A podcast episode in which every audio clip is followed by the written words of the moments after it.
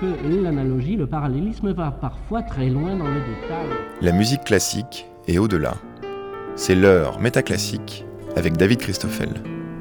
Pour évoquer la mer, on peut faire une musique pleine de vagues et d'oscillations. Pour imiter l'envol, on peut tracer une ligne sonore qui part vers le haut, mais il paraît difficile de soutenir que même si ces procédés d'imitation semblent naturels, ils seraient mobilisés par les compositeurs modernes de la même manière ou avec la même évidence que par les compositeurs de la Renaissance ou de l'âge classique. Le philosophe Christian Akawi observe que plus on avance vers le XXe siècle, plus les compositeurs condamnent l'imitation dans leur discours pour en réalité continuer à imiter dans leur musique. Christian Akawi a publié aux éditions du Conservatoire de Paris La musique parle, la musique peint, un essai dont le titre est inspiré d'une phrase du chef d'orchestre Nicolas Sarnoncourt pour qui, jusqu'en 1800, la musique parle, mais à partir de 1800, la musique peint.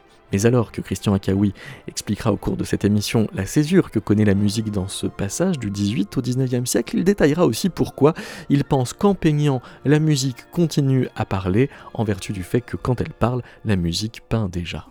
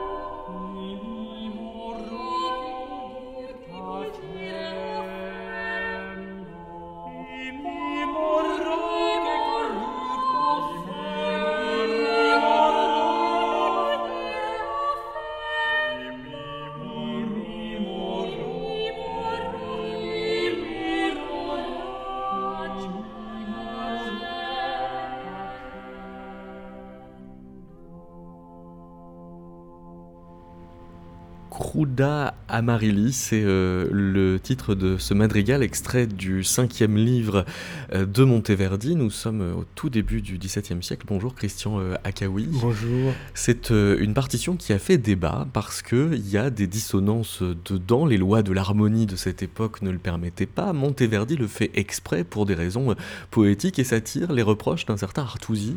Oui, absolument le texte dit Croda euh, euh Amarelli, cruel euh. Euh, et ce que, les compositeurs font à cette époque, c'est quand un mot dit quelque chose, la musique mime ce quelque chose. ici, le texte dit que Amarelli est cruel, et donc la musique doit montrer la cruauté. Et la cruauté, c'est évidemment des, relations harmoniques extrêmement dures qui sont complètement en dehors de ce qui pouvait se faire à cette époque. Et donc, effectivement, Artusi, qui, qui, lui était dans une conception de la musique plus traditionnelle, ne comprend pas ces choses-là.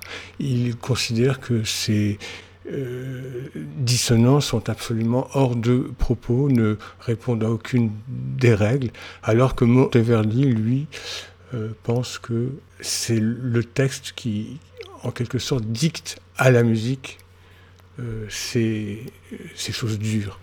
Alors, ce n'est pas pour autant euh, que, comme on le dit parfois, euh, que la musique va signifier euh, ce que dit le texte. Vous dites bien, dans votre livre La musique par la musique peint, l'artiste et l'œuvre n'imitent pas des significations, ils imitent des choses, des états des choses, des sentiments, des actions, des processus. Oui.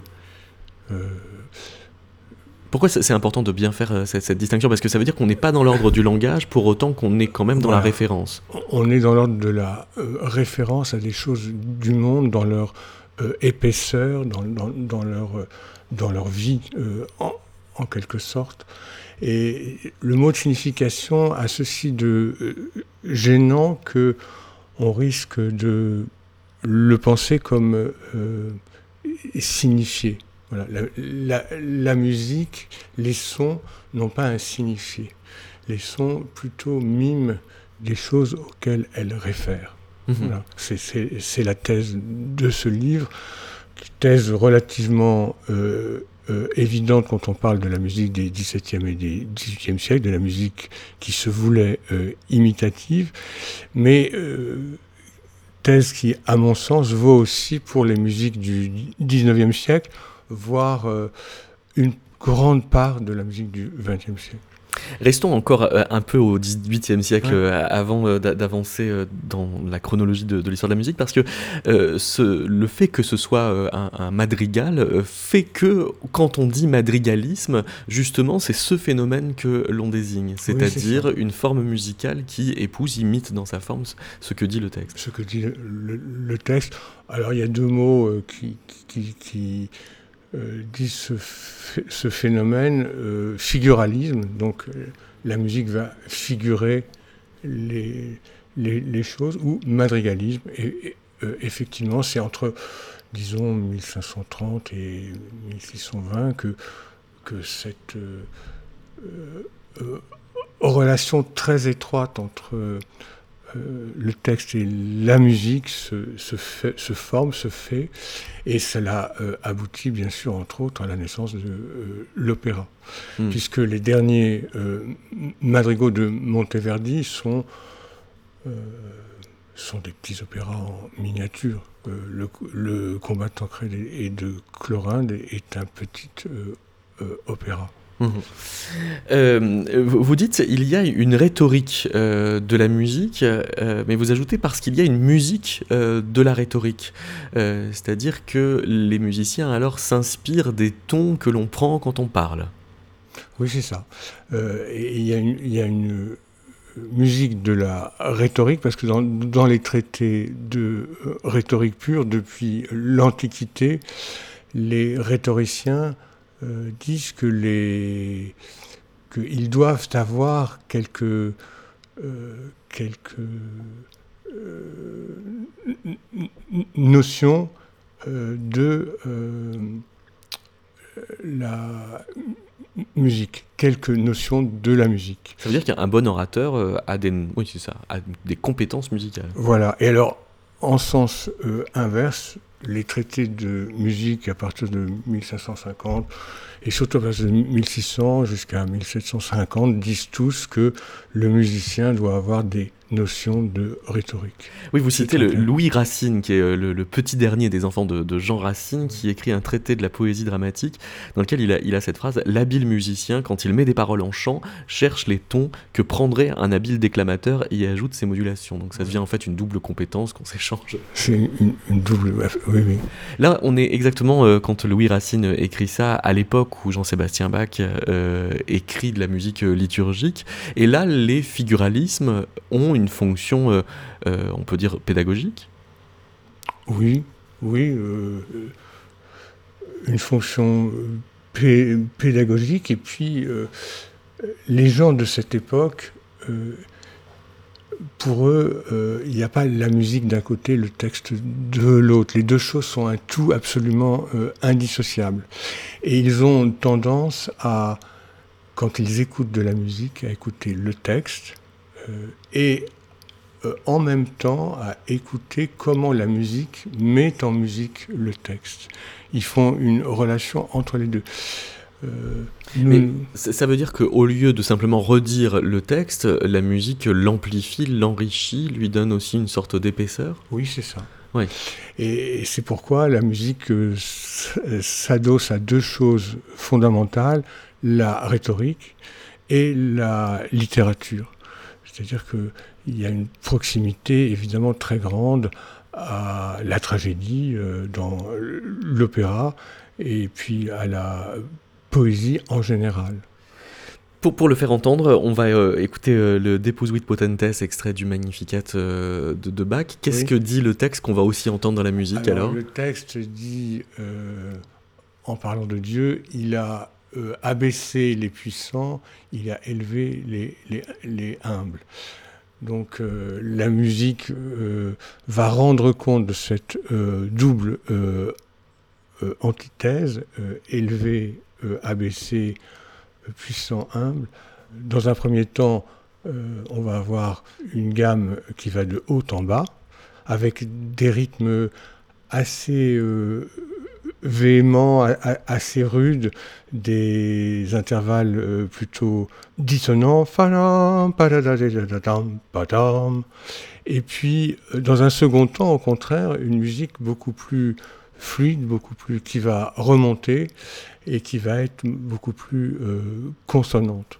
Voilà. Et à partir de cette antithèse que l'on va entendre instrumentalement, c'est-à-dire comme toujours la musique euh, se calque sur les mots, mais pas forcément au moment où on entend les, mots, le prélude, le postlude, euh, disent euh, en son ce que le texte va dire après. Et ça, c'est quelque chose d'absolument courant chez Bach et, chez les compositeurs de cette époque.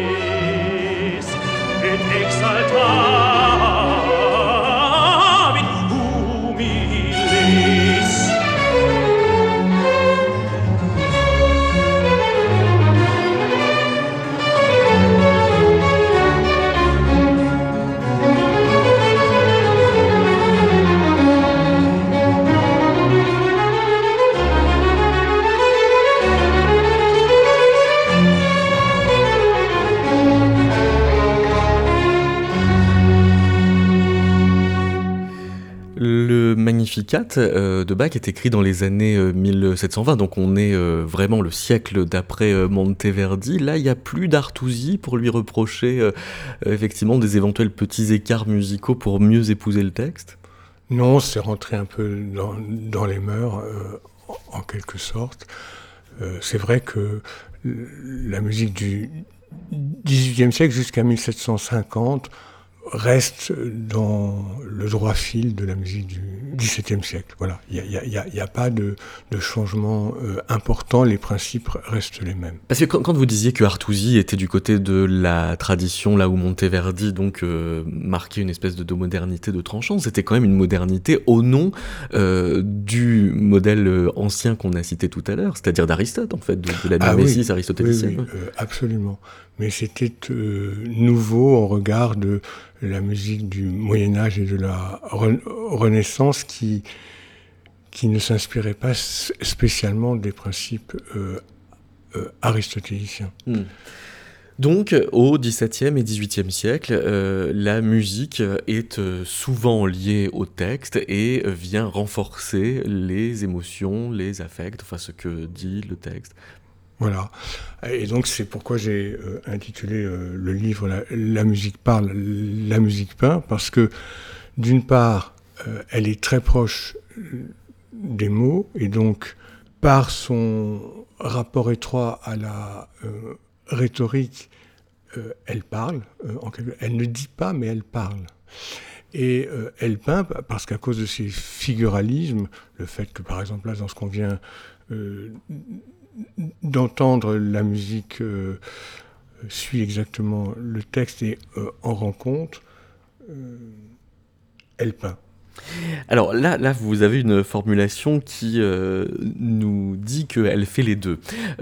mais vous vous appuyez aussi sur une phrase du chef d'orchestre Nicolas Sarnoncourt qui dit En fait, la musique parle jusqu'en 1800 et à partir de 1800, elle peint. Euh, qu'est-ce qui se passe en 1800 pour qu'il y ait cet apparent changement de régime dont vous, vous allez dire ensuite que finalement il n'est bien qu'apparent en effet? Oui, c'est-à-dire que jusqu'à 1750, grosso modo, la musique est conçue comme étant euh, un discours. Donc euh, tous les traités disent cela, la musique est un discours. Donc là, il y a une proximité extrêmement grande au fait que la musique parle. Cette chose-là, à partir de 1750, va ne plus être euh, aussi nette. À partir de 1800, grosso modo, le grand mot d'ordre, c'est on n'imite plus. Ça, ce n'est pas que dans l'art des sons, c'est un peu dans, tous les arts. Le principe de l'imitation en recul. Imiter, c'est vraiment être dans une sorte de, vision euh, académique de la musique. Pour moi, euh, l'imitation, c'est la musique parle et la musique peint. Et si à partir de 1800, la musique, euh, elle parle moins, elle peint, elle peint de plus en plus. Hmm. Alors, mais elle peint quoi? Alors précisément, elle, peint des, choses de moins en moins figuratives avec le temps, justement. Oui, oui et non. Euh, oui et non.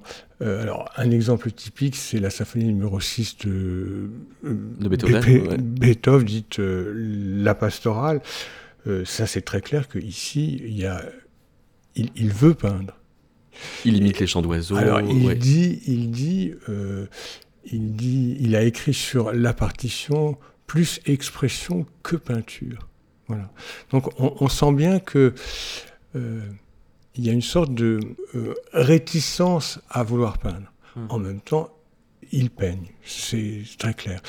L'autre chose qui est très claire, c'est euh, le fait que euh, dans les leaders, dans les, dans les musiques à texte, la musique au XIXe siècle et au début du XXe siècle, elle fourmille de figuralisme et de madrigalisme. Alors, on, on, va le faire entendre euh, quasi tout de suite, juste avant euh, commenter le fait que cette musique à texte est quand même euh, de moins en moins importante en quantité. C'est-à-dire que ce moment de l'histoire coïncide aussi au moment où les compositeurs écrivent plus de musique instrumentale que de musique vocale. Voilà, alors ça, c'est effectivement, il y a un changement de euh, régime.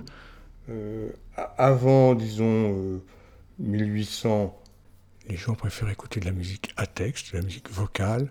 La musique instrumentale ne les intéresse pas beaucoup, ils le disent très très très très souvent. Et après 1800, c'est le contraire.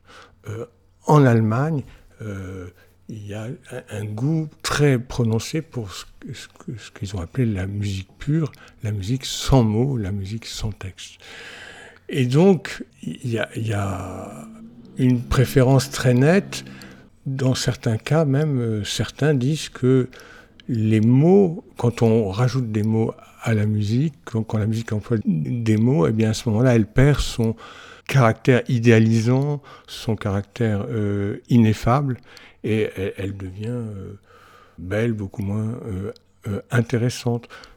C'est à cause de ça que des philosophes comme Schopenhauer ou Nietzsche mettent la musique au plus haut.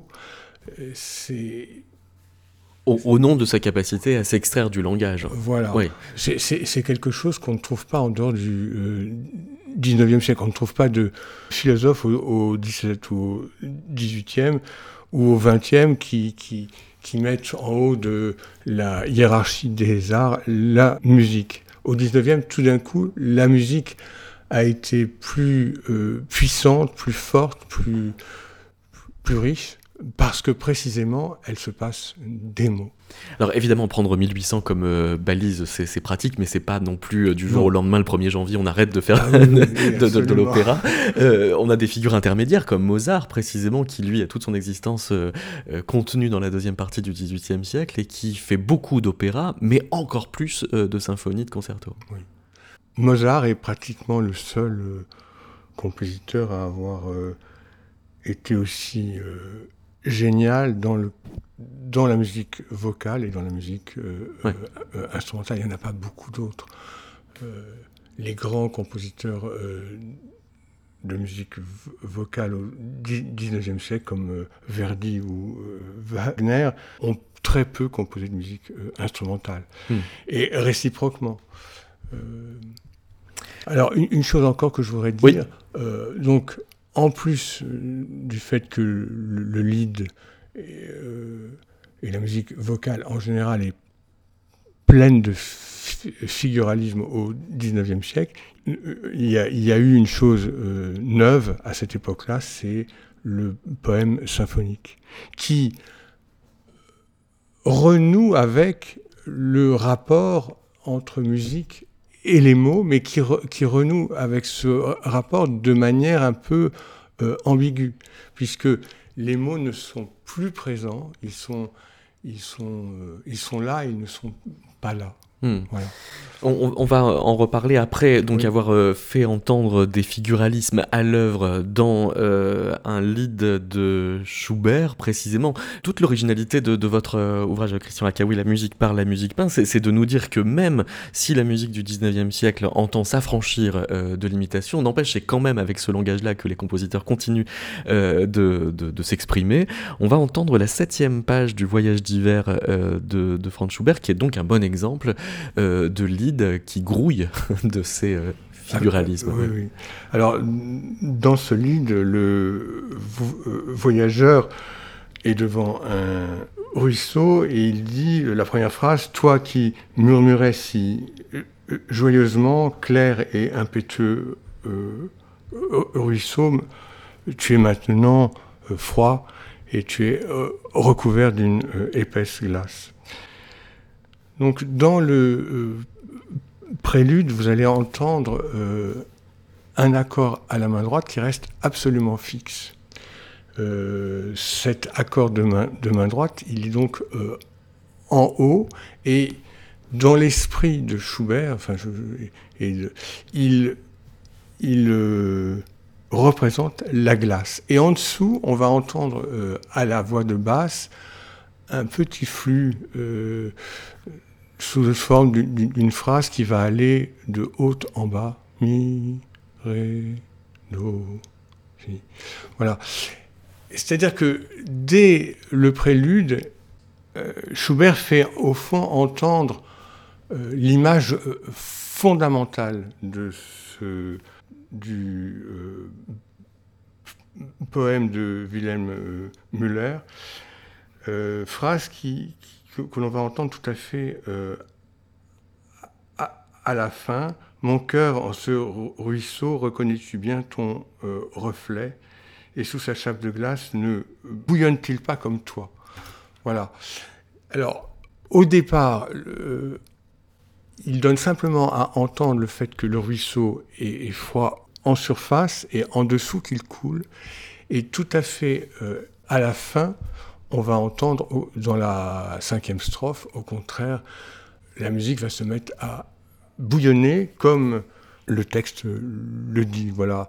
Euh, il y dans Croda, euh, Amarelli, la, la musique est cruelle quand le texte dit cruel dans ce lit de Schubert, la musique se met à bouillonner quand euh, le texte dit que le cœur euh, bouillonne. Euh, alors, dans cette, au tout début, vous n'entendez pas cela, et il y a un, second figuralisme qui est très fort quand, la voix entre. au bout de, d'un, de 8-10 secondes, la mélodie va se fixer sur une seule note et elle ne va plus en bouger pendant euh, un temps relativement long. Voilà, et, cette euh, fixation autour d'une note euh, rend compte du fait que le ruisseau au printemps coulait et que le ruisseau ne coule plus. Et c'est la voix de, Peter Schreier, le, ténor, qui va chanter ce lied dans une version. Le piano est remplacé par le quatuor à cordes de Dresde.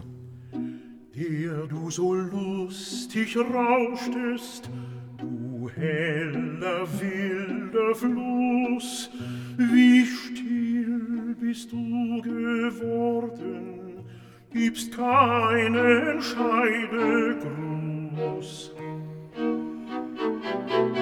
Mit harter, starrer Rinde hast du dich überdeckt, liegst kalt und unbeweglich, im Sande ausgestreckt.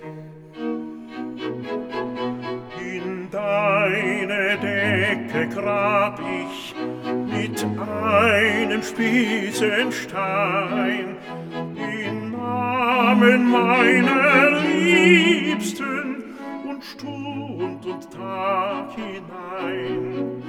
Den Tag des ersten Grußes, den Tag, an dem ich ging, um Namen und Zahlen windet sich ein zerbrochener Ring.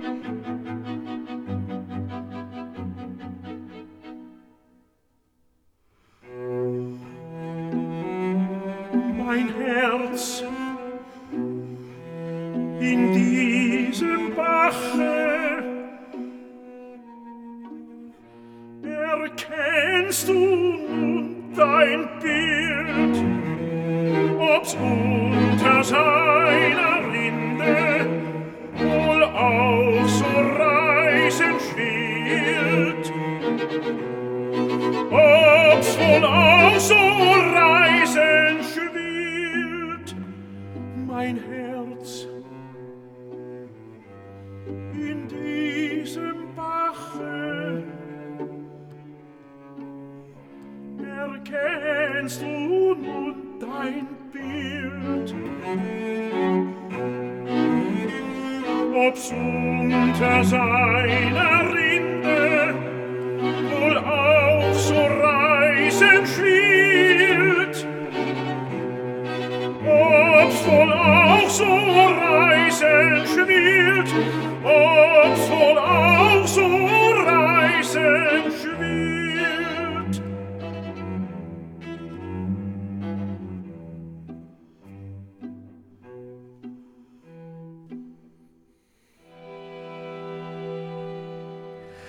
Auf dem Fluss, la septième page euh, du Voyage d'hiver de Franz Schubert avec le ténor Peter Schreier et le quatuor à cordes de, Dresde.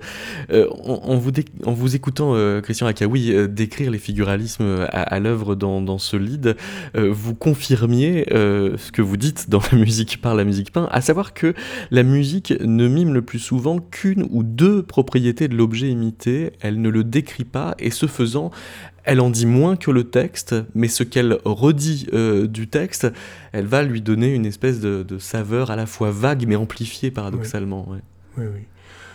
Euh, on ne peut jamais euh, imiter référer à, à, tout.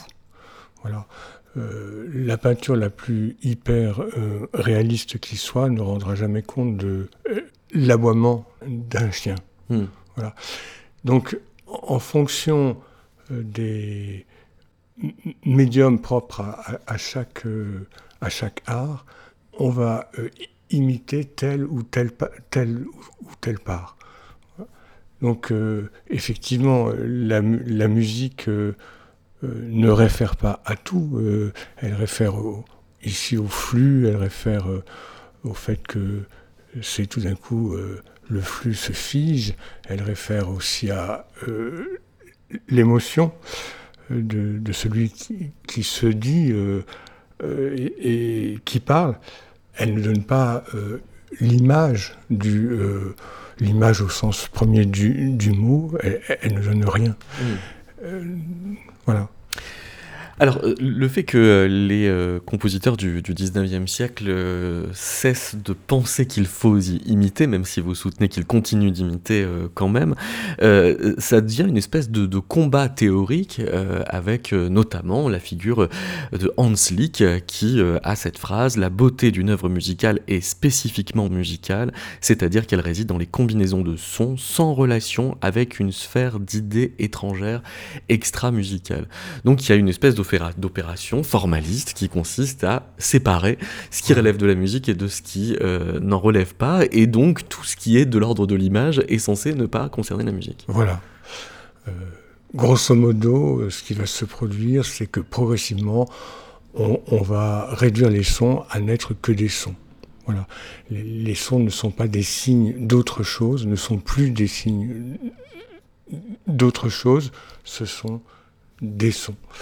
Et pour moi, il y a quelque chose d'extrêmement euh, réducteur euh, à faire ça, parce que euh, ce qui intéresse dans la musique, c'est que elle parle du monde. Elle, ne parle pas uniquement des sons qu'elle met en, œuvre. elle, parle du monde mais euh, elle en parle euh, indirectement. Absolument. Euh, mais justement, cette histoire d'imitation fait que vous dites la parole imite le monde et la musique imite la parole. La musique n'accède donc au monde que par l'intermédiaire de la parole. mais une parole qui est mimée. Oui, c'est ça. Alors, je, ne dis pas que la parole imite le monde, je, je dis qu'elle elle réfère au monde en, le, en, le, signifiant, en le dénotant, et que la musique réfère à, ce à quoi réfère le texte euh, en mimant.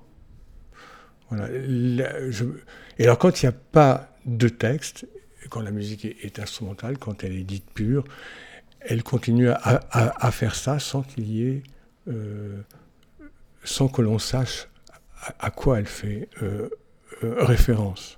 Parce que il y a, du coup, il y a, il y a du vague. Il y a, il y a un grand vague qui se euh, produit, mais je pense que le signe vague, enfin, si, si on, on, veut faire l'étude des, des, signes dans la musique, il faut, il faut inclure les signes vagues si, on cherche de, la précision, euh, on, ne la trouvera pas. Et, même, on investit la puissance poétique du vague. Absolument. Euh, oui. Alors peut-être qu'on va entendre un, un, exemple musical dans, un instant. D'abord, euh, finalement, dire que ce Hans Lick a globalement gagné dans les esprits, alors que il n'a absolument pas gagné dans la pratique. Oui, c'est ça. Enfin, il, me semble, que l'occultation de tout ce qui a été extra sonore dans le son euh, s'est fait en trois étapes. Euh, la première étape, donc, ce sont les euh, romantiques qui condamnent l'imitation. La seconde étape, elle va de Hanslick à peu près aux, années 30 avec Stravinsky, où là, il y a non seulement on rejette l'imitation qui peint, mais on rejette l'expression. Voilà. Euh, Hanslick et à, sa suite euh, Stravinsky dans les chroniques de, de ma vie euh, disent que la musique n'exprime pas. Hmm. Alors il faut comprendre Hanslick qu'il euh, il est en réaction vis-à-vis de, de gens qui, qui, font de la, de la glose, de la glose sentimentale et, et euh, littéraire autour de, des, des œuvres. Euh, ah oui, en fait, il était juste lassé par les critiques musicaux qui arrivaient. Oui, c'est ça. Et donc, il, il, pousse le bouchon sans doute très loin en euh, réaction à ça comme toujours, on tombe d'un excès dans l'autre. Et effectivement, comme vous le dites, euh, au fond, ce qu'il a dit, c'est devenu euh, euh, le point central de pratiquement tout ce qui s'est dit sur la musique après. Oui, c'est ça. C'est-à-dire que la musicologie, euh, vous dites d'aujourd'hui, ou du moins l'enseignement musical, la médiation culturelle même, reste dominée par cette, euh, euh, cette prescription formaliste de ne pas parler de l'expression pour ne parler que de la forme. Oui.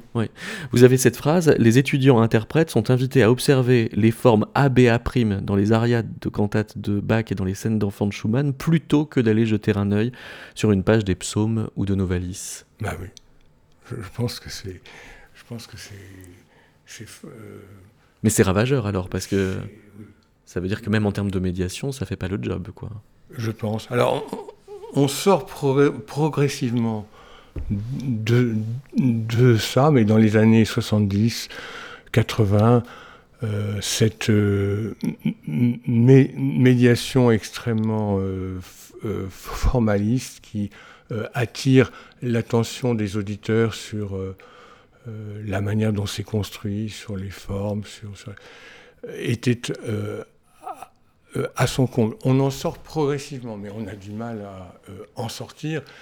Et dans l'enseignement, c'est la même chose. Je pense que, voilà, il y a une. Euh, enfin, j'emploie un mot un peu fort. Je, dis que la, musique, c'est euh, insularisé. Et, je pense que elle est un peu euh, déconnectée de la culture en, règle générale. J'en veux pour preuve. Alors vous allez me dire, je pousse le bouchon un peu loin, mais j'en veux pour preuve la cité de la musique, n'est-ce pas? On construit une cité de la musique avec euh, la Philharmonie, le Conservatoire euh, supérieur, comme si c'était quelque chose de clos sur, euh, soi-même. Alors c'est très bien d'une certaine façon, c'est reconnaître que la, que la musique c'est une chose importante, mais en, en, même temps, ça l'insularise parce que quand, on définit euh, les, médiateurs comme des passeurs qui doivent faire des ponts et des passerelles, en fait, on confirme qu'il y a forteresse. oui, c'est ça. Mais c'est consubstantiel à l'art des sons qui euh, abstrait. Le son étant, enfin ça, je ne cesse de le, dire tout au long du livre. Euh, le, son ne met pas en rapport immédiat avec les mots, il ne met pas en rapport immédiat avec les images. Donc le son est à l'extérieur de nos, des deux choses qui, sont, qui font nos représentations. Alors, il y a un compositeur qu'on n'a pas encore euh, cité, euh, français, Claude Debussy, euh, qui est parfait pour confirmer vos, propos, Christian Rakawi, puisque lui est du côté de la musique pure, mais en fait n'arrête pas de faire de la poésie. et alors, ce qui m'intéresse, c'est peut-être de passer par les titres, parce que vous avez cette remarque, c'est que à l'âge classique où la musique était attachée au modèle rhétorique, les titres étaient génériques, donc c'était symphonie numéro 12, Rondo en la majeure, concerto numéro 3, pour ne pas dire donc des titres formalistes finalement. Euh, et c'est au moment où la musique devient formaliste que les titres redeviennent très poétiques. Et alors dans le cas de Debussy, on a l'exemple de La cathédrale engloutie, Les faits sont d'exquises danseuses ou encore Ce qu'a vu le vent d'ouest. Oui, euh, donc ce sont des titres poétiques et, en même temps la musique peint. pour prendre l'exemple de la cathédrale, c'est très clair qu'on ce prélude montre en quelque sorte, montre vraiment au sens euh, premier du mot, l'émergence de la cathédrale, ça commence, on n'entend pratiquement rien, ça monte, il y a en plein milieu une sorte de euh, chorale, et puis euh, la cathédrale est de nouveau euh, recouverte par les eaux. Donc c'est extrêmement clair, c'est à la fois un titre poétique et la musique. Debussy a été fidèle à ça dans pratiquement toutes ses œuvres. Euh, Mais on, se demande si euh, le titre ne peut pas alors euh, devenir moteur d'une idée de forme. par exemple, le troisième mouvement de la mer s'intitule Dialogue du vent et de la mer. Et donc, on se doute que ça a été structurel dans son écriture. Oui, oui, oui c'est très clair. Au fur et à mesure qu'il compose la mer, il change les titres il les change en fonction de, ce qu'il veut. C'est-à-dire que il n'y a pas, euh, les deux choses sont absolument liées. Euh, et donc, effectivement, euh, de l'aube à midi sur la mer, c'est une chose qui est très clairement dit dans dans l'œuvre. Ça, c'est le titre du premier mouvement. Oui, le second mouvement, jeu de vagues, au pluriel, donc jeu, c'est extrêmement vague pour le coup. Euh, et puis le troisième, euh, dialogue du vent et de la mer. Et effectivement, dans ce troisième mouvement, il y a euh, une alternance entre des moments, je dirais, venteux, au tout début, les contrebasses dans le grave, et puis des moments beaucoup plus doux. Et il y a une. C'est un dialogue est une conciliation, il il y a quelque chose d'extrêmement euh, euh, harmonieux, extrêmement euh, euphonique, extrêmement... Le, le, le, vent et la mer s'entendent bien. Le vent et la mer s'entendent très bien, voilà. Et Debussy, il voit bien sûr plus que le vent et la mer, il y a tout un aspect... On, on, on dit souvent de la musique de Debussy qu'elle est symbolise jusqu'à 1902, jusqu'à la création de Péléas. Euh, et qu'après elle ne l'est plus, en fait, euh, elle l'est encore un peu, mais elle ne le dit plus de manière aussi nette. Voici les dernières minutes de ce dialogue du vent et de la mer par Anima Eterna Bruges, dirigé par Jos van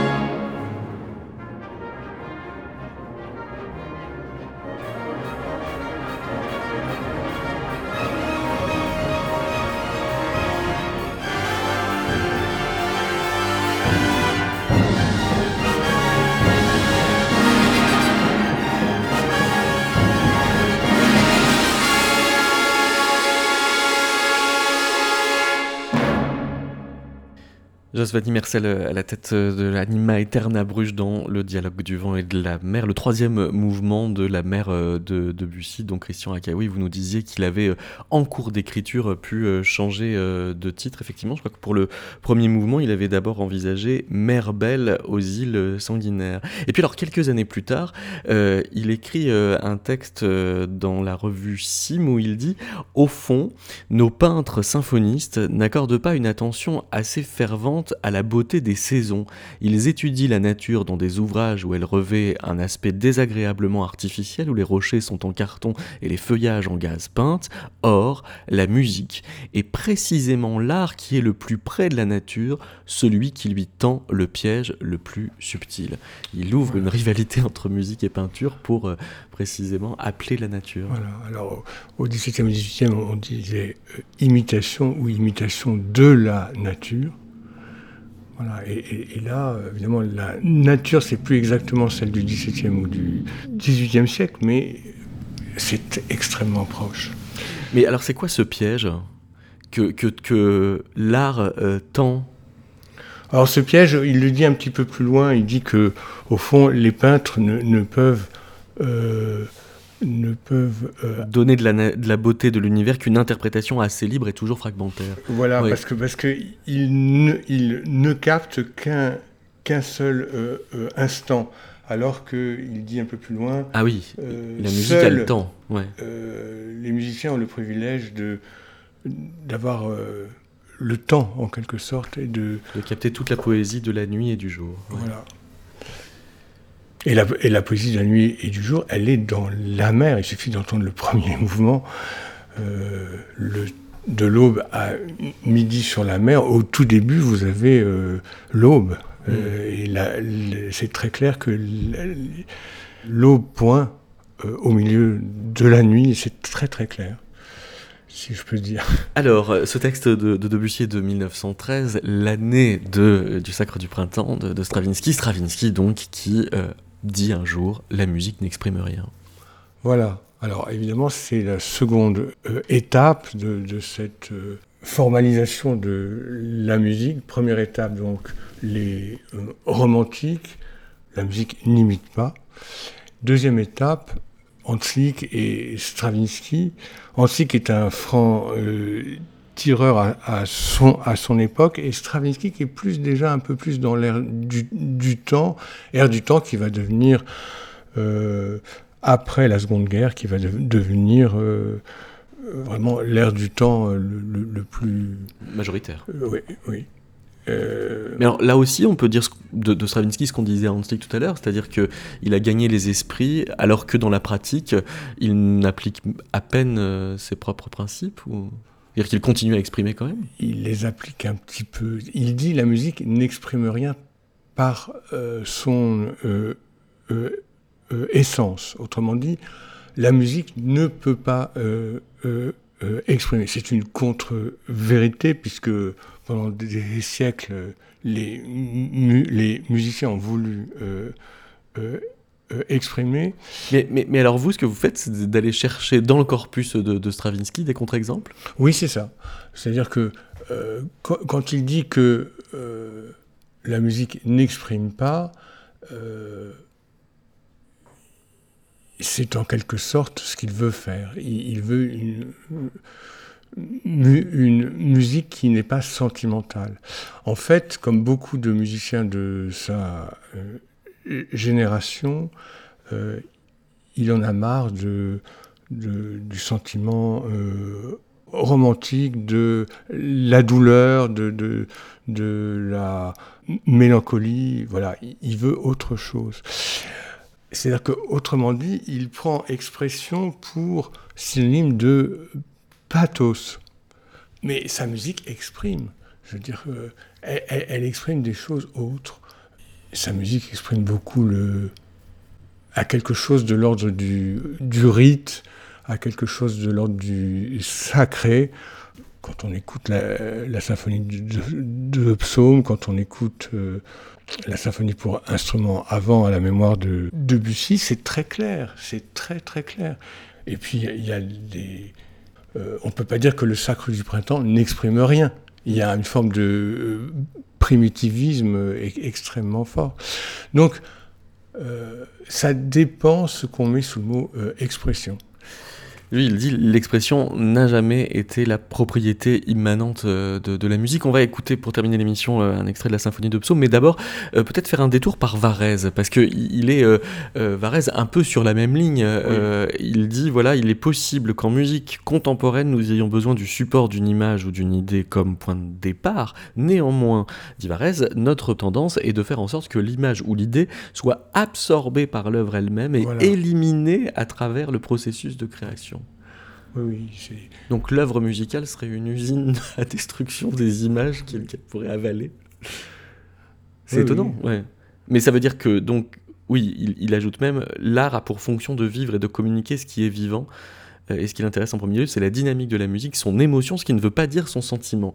Euh, et donc il y a cette distinction entre émotion et sentiment qui lui permet de tenir une sorte de...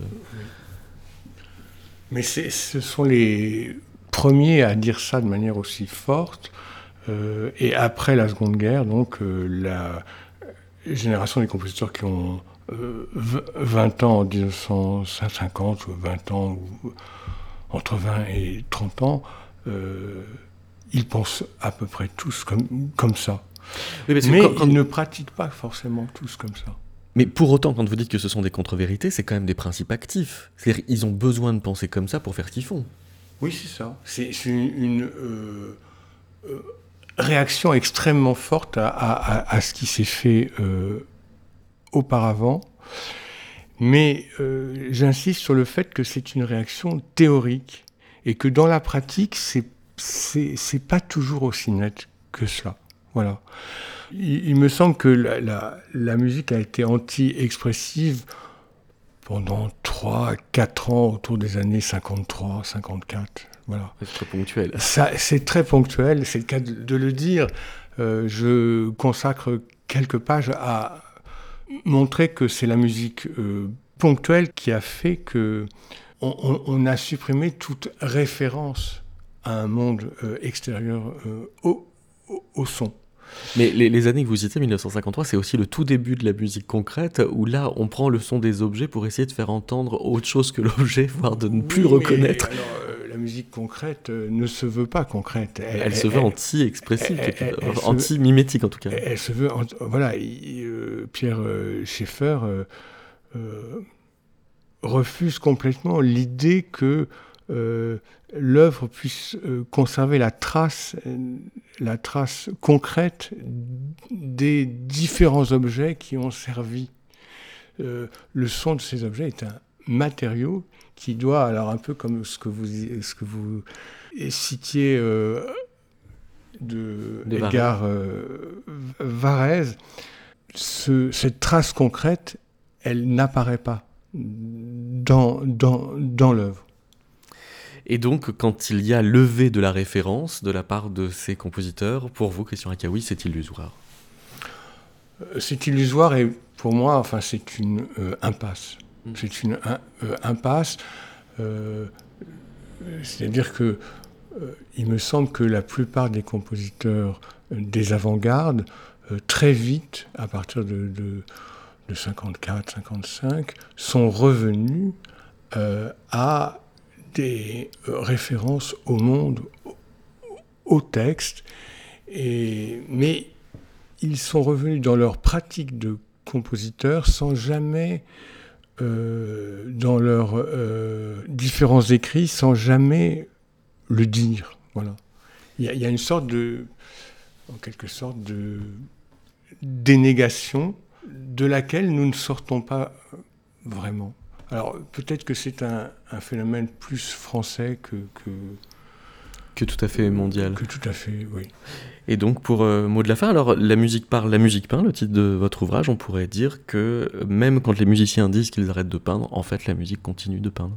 Voilà, c'est ça. C'est ça. Merci beaucoup, Christian Akawi. C'est moi. On se quitte avec euh, donc un extrait de la symphonie de psaume de Stravinsky.